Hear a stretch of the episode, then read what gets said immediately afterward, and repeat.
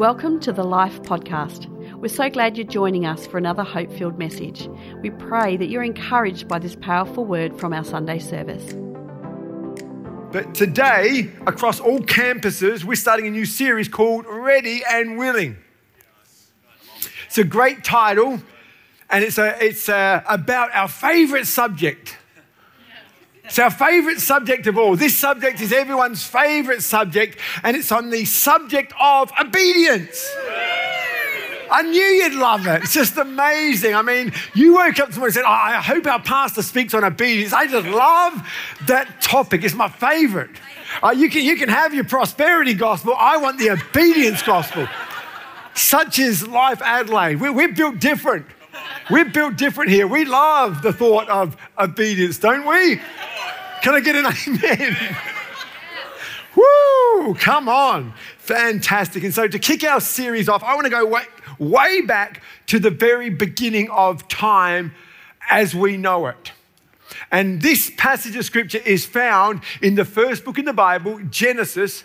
And if you turn to Genesis with me, chapter 2, I want to read from verse 15. You can follow on the screens or turn to your device, or like Pastor Dan, open your old school paper Bible, which can be really hard to read with the lights being so dim, but good luck to you.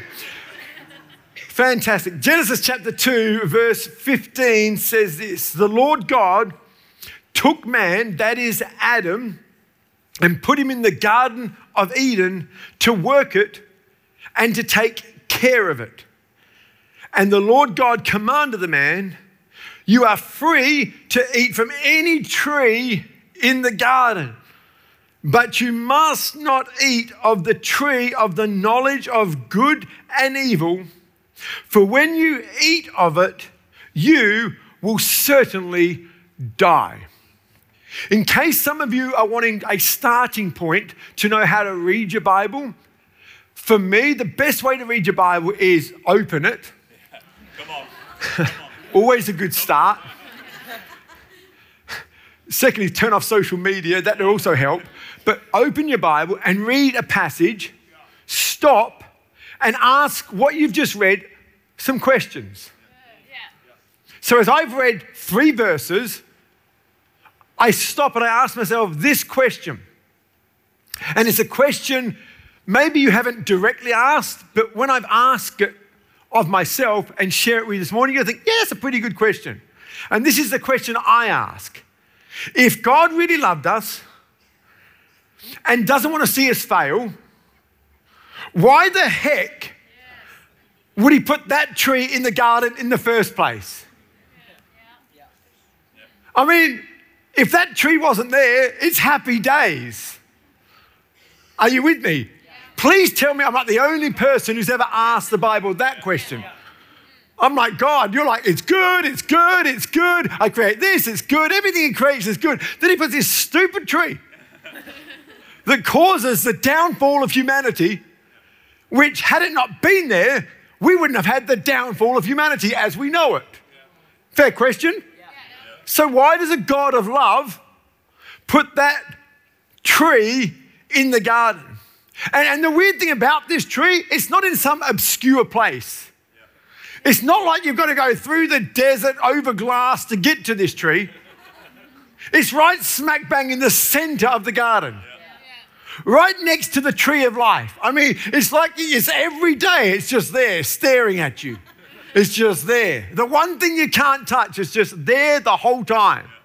Not in some obscure place, but up front and center. And again, I ask myself the question if God is a God of love, and he wants us to succeed and he doesn't want us to fail. Why the heck would he put that tree in the garden and why would he put it in the center of the garden? Yeah? Am I in a company of people who think the same? Well, here's, here's my best answer to that question. Why would he do something like that? Because true love, everyone say true love, true love. has to be a choice. For love to be true love, you have to be able to choose it or reject it. Otherwise, it's not love at all.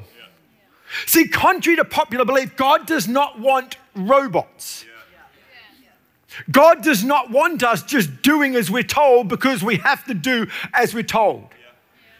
His love is so big, so vast, so great, so deep, so wide for us that He gave us a gift that He never gave any other form of creation, and that's the gift of free will. We are not of the animal kingdom that does not have a choice. We have a choice. We have a choice to choose God or to reject God. How do I know God loves me? Because He gave me that choice. You think about anyone who creates something, they create it to benefit them. You think about the creator of the Apple products. That was to help us and, and, and, and to do as it's told. We don't want something that's going to talk back to us.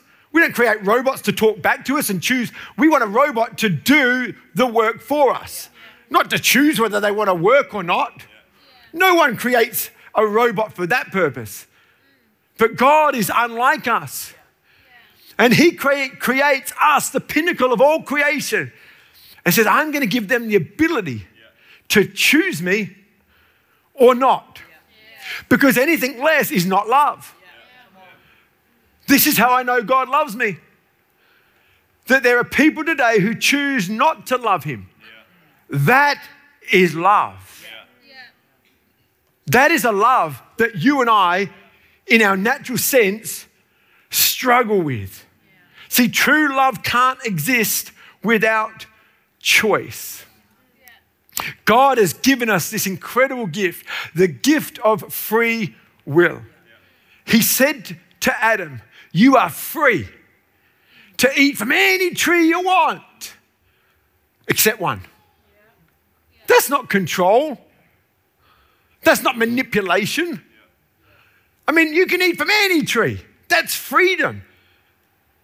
And God wants you and I to live in freedom as He wanted Adam to live in freedom, to be free to make good choices, and if you so desire, to make bad choices. This is the incredible God we serve. And the evidence of how true our love is or not is seen in the choices that we make. John chapter 14, verse 15 says it this way If you love me, you will obey what I command. I'm not sure of how many of you are familiar with the term love languages. Anyone out there, you're familiar with that term? Well, it's a language that communicates just how we like to be loved. Dr. Gary Chapman wrote a book about it called The Five Love Languages. Some of you would be aware of that. We have the words of affirmation, acts of service, receiving of gifts, quality time, and physical touch. These are five love languages that would describe every one of us to some degree and how we love to be loved and to give love. And so you might want to think for a moment what you are, but I know for my wife, she's definitely an acts of service girl. She will serve anyone and give anyone their time and help them in any way, shape, or form. Do we have any acts of service lovers out there? They're all out there just refreshing and cleaning, and they're not in here listening to me. They, they just, just out there serving. Serving in the kids, serving the car park, serving in the cafe, cleaning those toilets, amen. But for me, I, am a words of affirmation guy. Any words of affirmation people out there? Maybe touch people.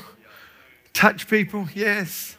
Fantastic. Awesome, awesome. Quality time people. And, and are ways that we love to be loved. And it helps us to know how to communicate to people and how we like to be communicated to. And as important as it is in discovering your love language, it's equally important to discover the love language of those around us. Healthy, happy relationships embrace the love language of the other people in their life, not just the way that they love to be loved. Me knowing that Kath's love language is acts of service and mine is words of affirmation helps me to have a healthy, happy relationship.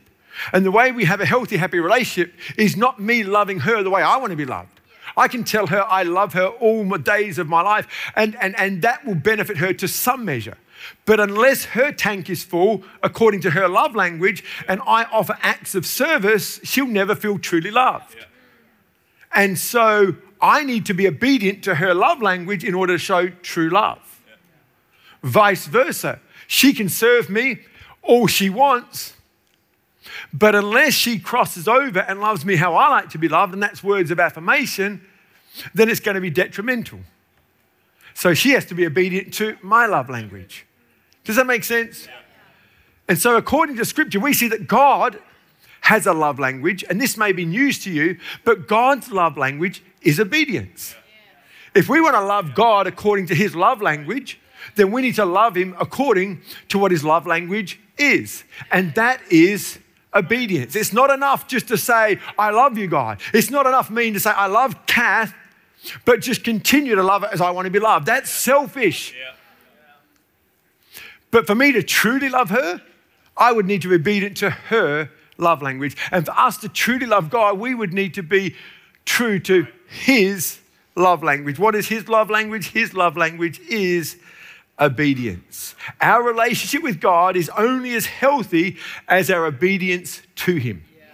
I'll say that again. Our relationship with God is only as healthy as our obedience to Him. If you've been a Christian for a long period of time, I'm sure you would say, I want a healthy relationship with God. Well, it will only be as healthy as we are obedient. And that's true of every relationship that we have. You can't say, I love your Lord, then do your own thing, expect Him to be happy with it. Healthy, mature relationships don't work that way. How healthy would a family be if you hardly ever came home? You only came home when you wanted something or you only spoke when you wanted something. Yet that's how many people treat God. Yeah. They go to church when it suits them. They don't tithe, they don't serve, they don't give. I've said this many times before, but God's love is unconditional, but being in relationship with Him is not.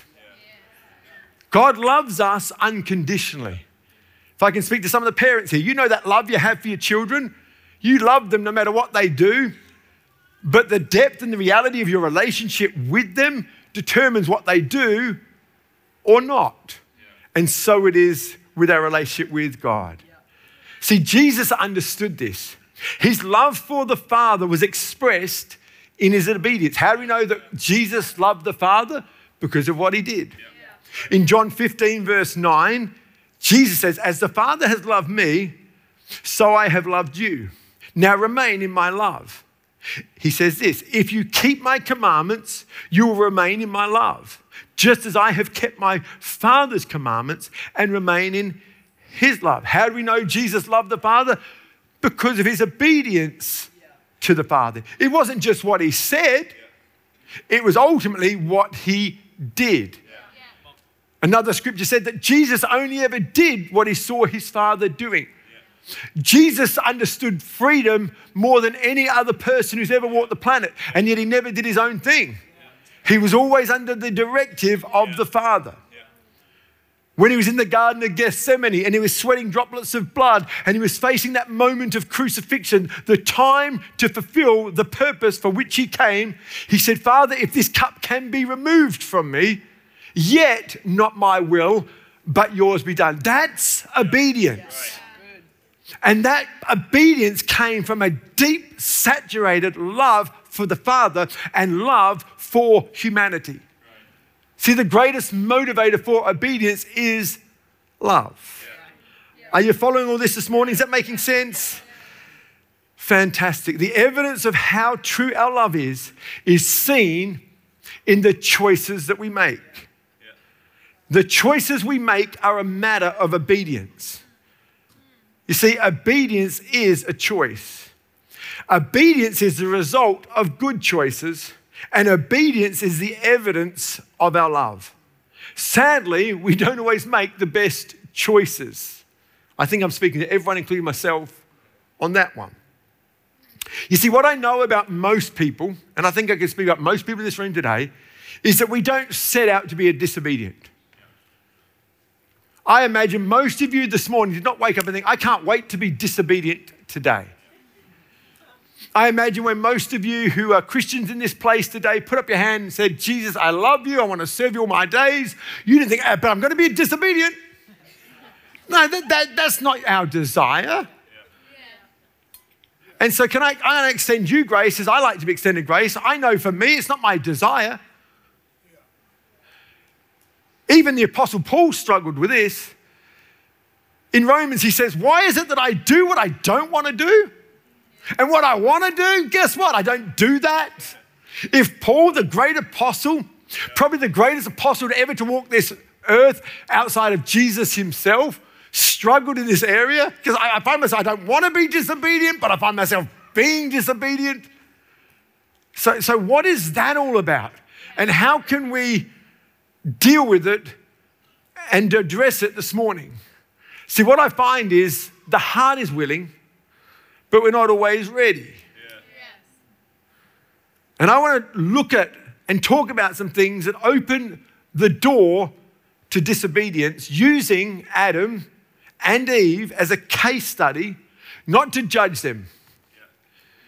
We're not here to point the finger at Bible examples, because many of these Bible examples we're going to see in heaven.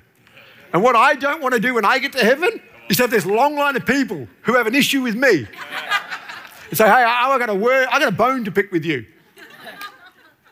Sunday after Sunday, you had to go at me, and you had to go at him. I don't want to be that guy. And I hope you don't either. But I do believe that these characters, these people are in the Bible for us to learn. We can learn from their good, bad, and their ugly. And we're not judging them, we're just trying to say, help us, Lord. Help us to learn from the example, be it good or bad, of men and women that have gone before us. Does that make sense this morning?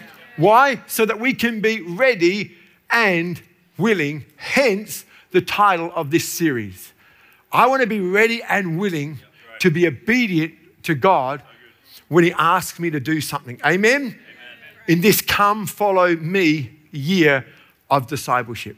So, what opened the door to their disobedience? I want to look at just three things. I'm sure there's more, but for the sake of time, let's look at three things and sit in those three things, and hopefully we can learn something for ourselves as to what opens the door to disobedience, not only in Adam and Eve's life, but also in ours.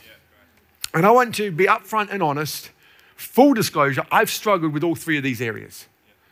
So I'm not saying up here as a preacher telling the congregation off. I'm saying I'm in this journey with you. And I've struggled with all of these things. And I've found the victory comes when we surrender to all of these three things. Yeah. And so the first one is simply this we see the first thing that opens the door to disobedience is a lack of lordship. From Genesis chapter 2, verses 4 to 22, God is addressed as Lord.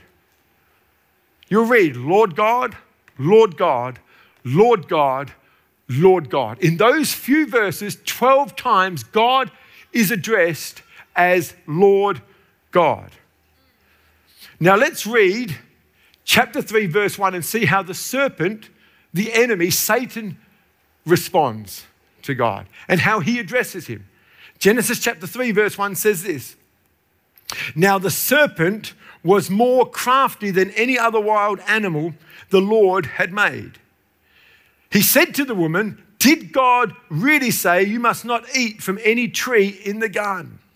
There it is. When the serpent addressed God, he didn't address him as Lord God, as we'd read previously 12 times. The serpent conveniently leaves out the word Lord and just refers to him as God, which tells me something that the enemy is happy for you to have a God. He's happy for you to go to a church and read a Bible and do all those godly things. He just doesn't want you to make him Lord. Why? Because the serpent himself was once an archangel that resided in heaven with God. And while he could never deny who God was, Satan did not like the idea of God being Lord. In Isaiah chapter 14, verse 13, it says, You said in your heart, now this is addressing Satan's attitude and Satan's thoughts and Satan's words. Satan himself said, I will ascend to the heavens. I will rise, raise my throne above the stars of God. I will sit enthroned on the Mount of Assembly, on the utmost heights of Mount Zaphon. I will ascend above the tops of the cloud.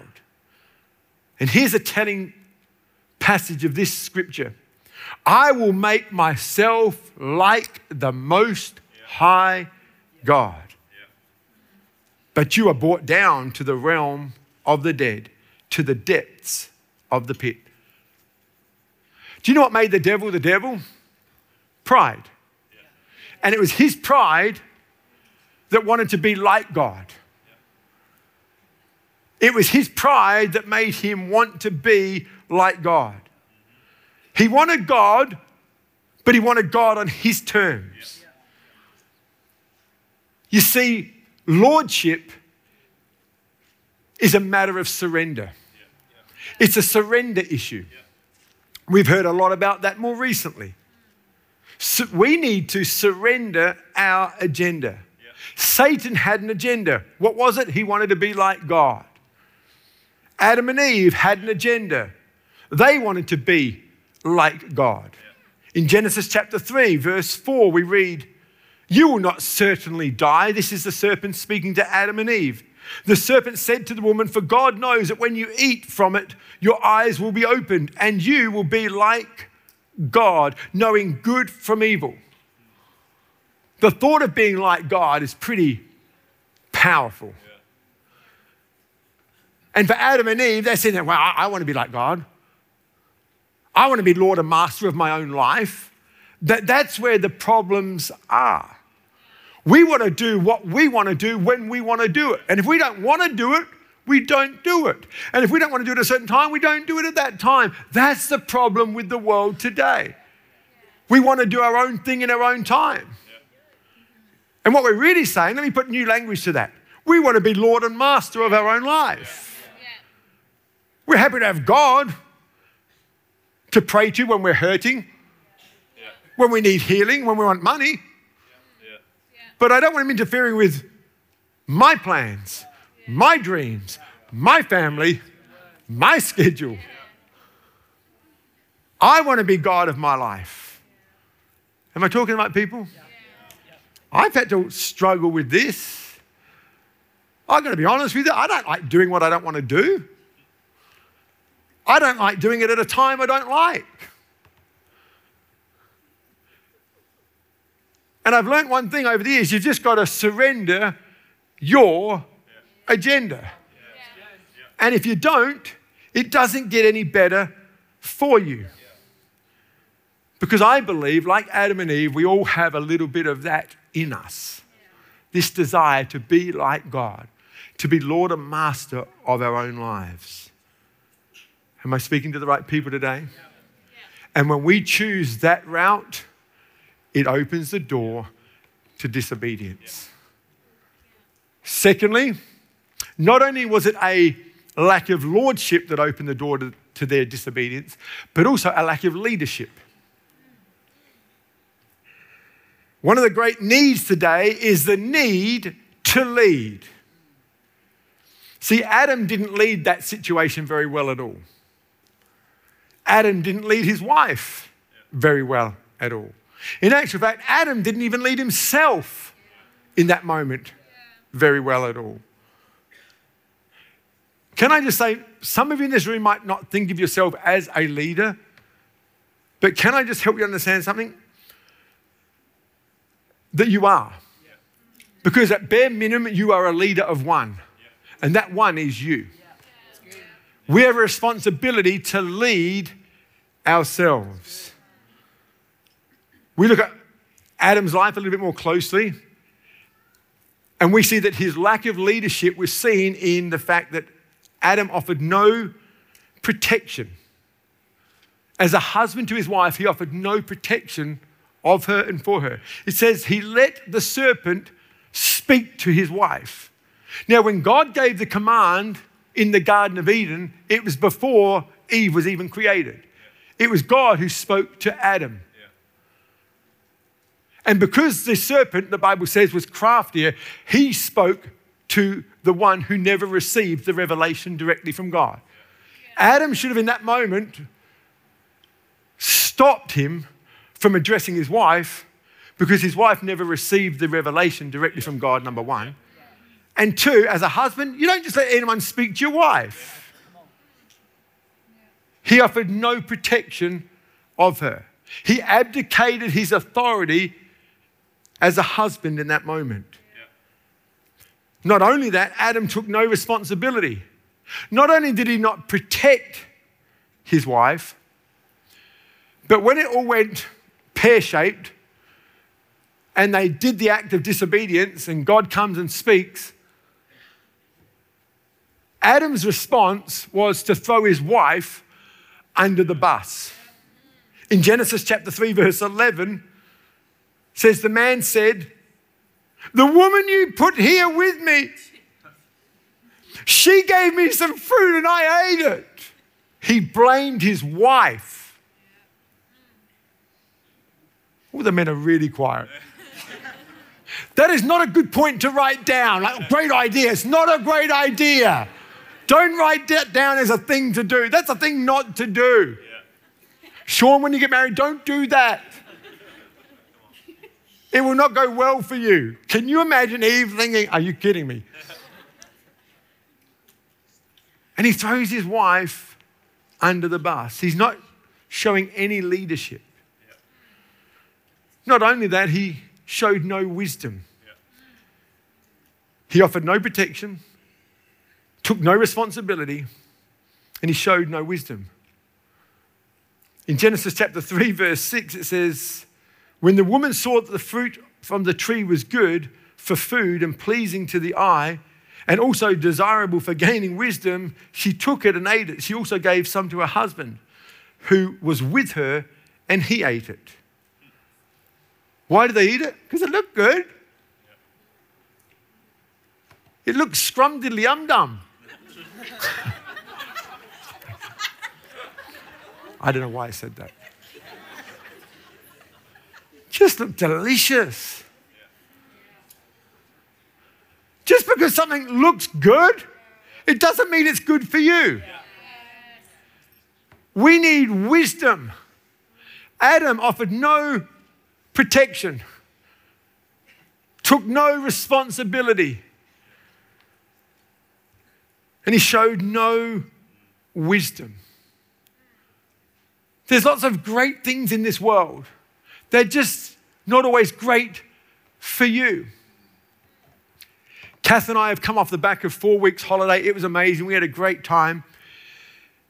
And most of that time we were away overseas, just holidaying. Then we came back and I decided to make a decision, a pretty big decision a decision that does have consequences, but, but I, I weighed it all up. And when I think about it, even now as I think about it, I can say amen to everything I'm about to say. It was a good decision in the context of where we're at in life. It was a good financial decision based upon the fact that we could afford it. It was a good decision based upon a lot of things going on in my world right now. And so I made a decision based upon all these good things. And felt quite good about it until I signed something. Thankfully, I had a calling off period. And in the calling off period, all I can tell you is I had zero to no peace. Now, I'm not talking about making a stupid decision that when you look at it, think, well, why would you do that? There's no way you could afford that. There's no way you could do that. I'm not talking about one of those decisions, those obvious, like just stupid decisions. I'm talking about good, good, good, good, good, good, all good. decisions. The only problem with my all good decision, I had zero peace. You know when you say, good night, honey? And at that moment, I, I mean, normally I just go straight to sleep. I'm that guy. Kath's the one who lays around thinking about things. But I'm the guy, when I go to sleep, when I go to bed, I, I just fall asleep. I'm just,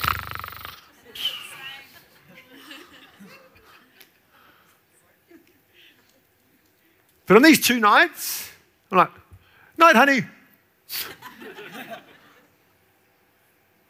Who would have thought that a good decision was a bad decision for me? And then I had to take the lead, make a phone call, and get out of what I got into in the first place. I just played the contract card because I didn't have time to explain. Oh, you got to understand, God's on my case. I just didn't have that. if you were to ask me, how did I feel after that? I just felt peace. I just felt peace. Now, I know that that decision, 10 other people could have done it and it would have been okay. It just wasn't okay for me. And so, what did I do? You have to surrender your agenda. You have to bring some leadership. And that night, oh boy, I made up for two nights lost sleep. I just crashed. It was the best thing ever. And I have not looked back on that decision to pull out of the previous decision that I'd made. I thank God that there's a God who loves me enough to speak to me that personally.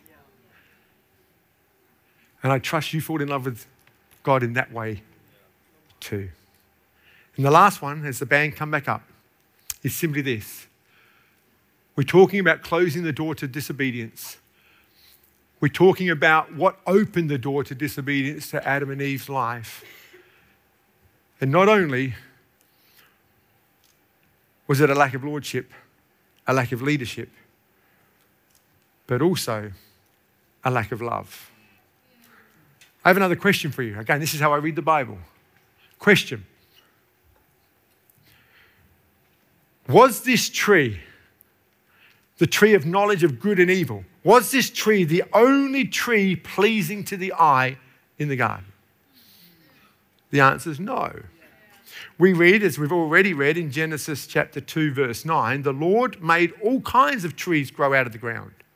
Trees that were pleasing to the eye and good for food. In the middle of the garden were the tree of life and the tree of the knowledge of good and evil we see that according to Scripture, every tree that God created was pleasing to the eye and was good for food. In other words, it wasn't like there was this one tree in the garden that had good fruit, everything else had bad fruit, so they were starving, so they had to be disobedient. They could have eaten off any tree. And like I said before, all the tree had scrum dum fruit on it. But here's what the enemy does he wants to make you miss all the blessings around you. He wants you to focus on the one thing you can't have. And what I've learned in my life, when you start looking at that one thing you can't have long enough, that's what you desire.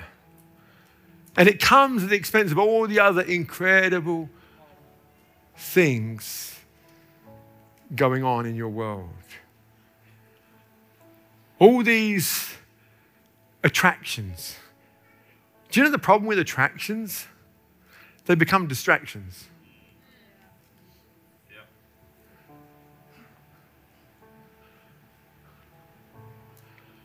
You know, I, I, love my wife. I think she's beautiful. I really do. But let's be honest, there are other beautiful women in the world. There are other attractive women in the world. I just don't want to focus on them because that will become a distraction to the relationship that I'm building with her.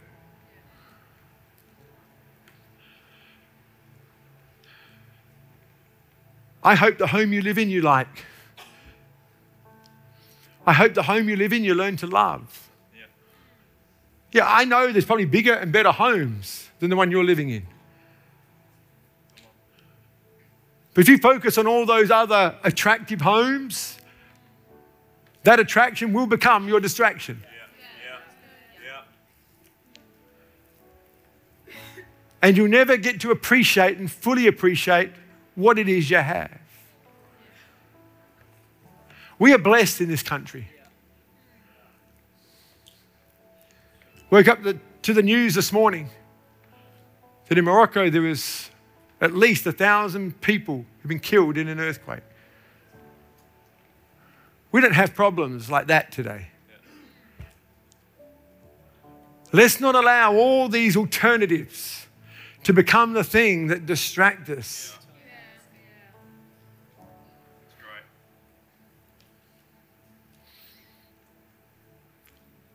What I've learned is that what we love first over time becomes what we love less if we're not careful.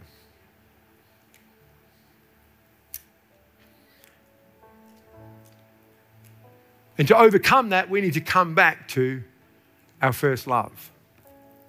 In Revelation, chapter 2, verse 1 says, To the angel of the church in Ephesus, write, this was a problem in Ephesus. I dare say it's a problem here in Adelaide. Can I be even more specific? At Life Adelaide. Says, These are the words of him who holds the seven stars in his right hand and walks around with the seven gold lampstands. I know your deeds, your hard work, your perseverance. Well done, you. Added that bit. I know that you cannot tolerate wicked people, that you have tested those who claim to be apostles but are not. You've found them to be false. You've persevered and you've endured hardships for my name. You've not grown weary. Awesome. Again, well done. Yet, verse 4, I hold this against you. You have forsaken the love you had at first. Consider how far you have fallen. Is that not what the serpent, Satan himself, had done? He fell from heaven. Losing your first love will cause you to fall.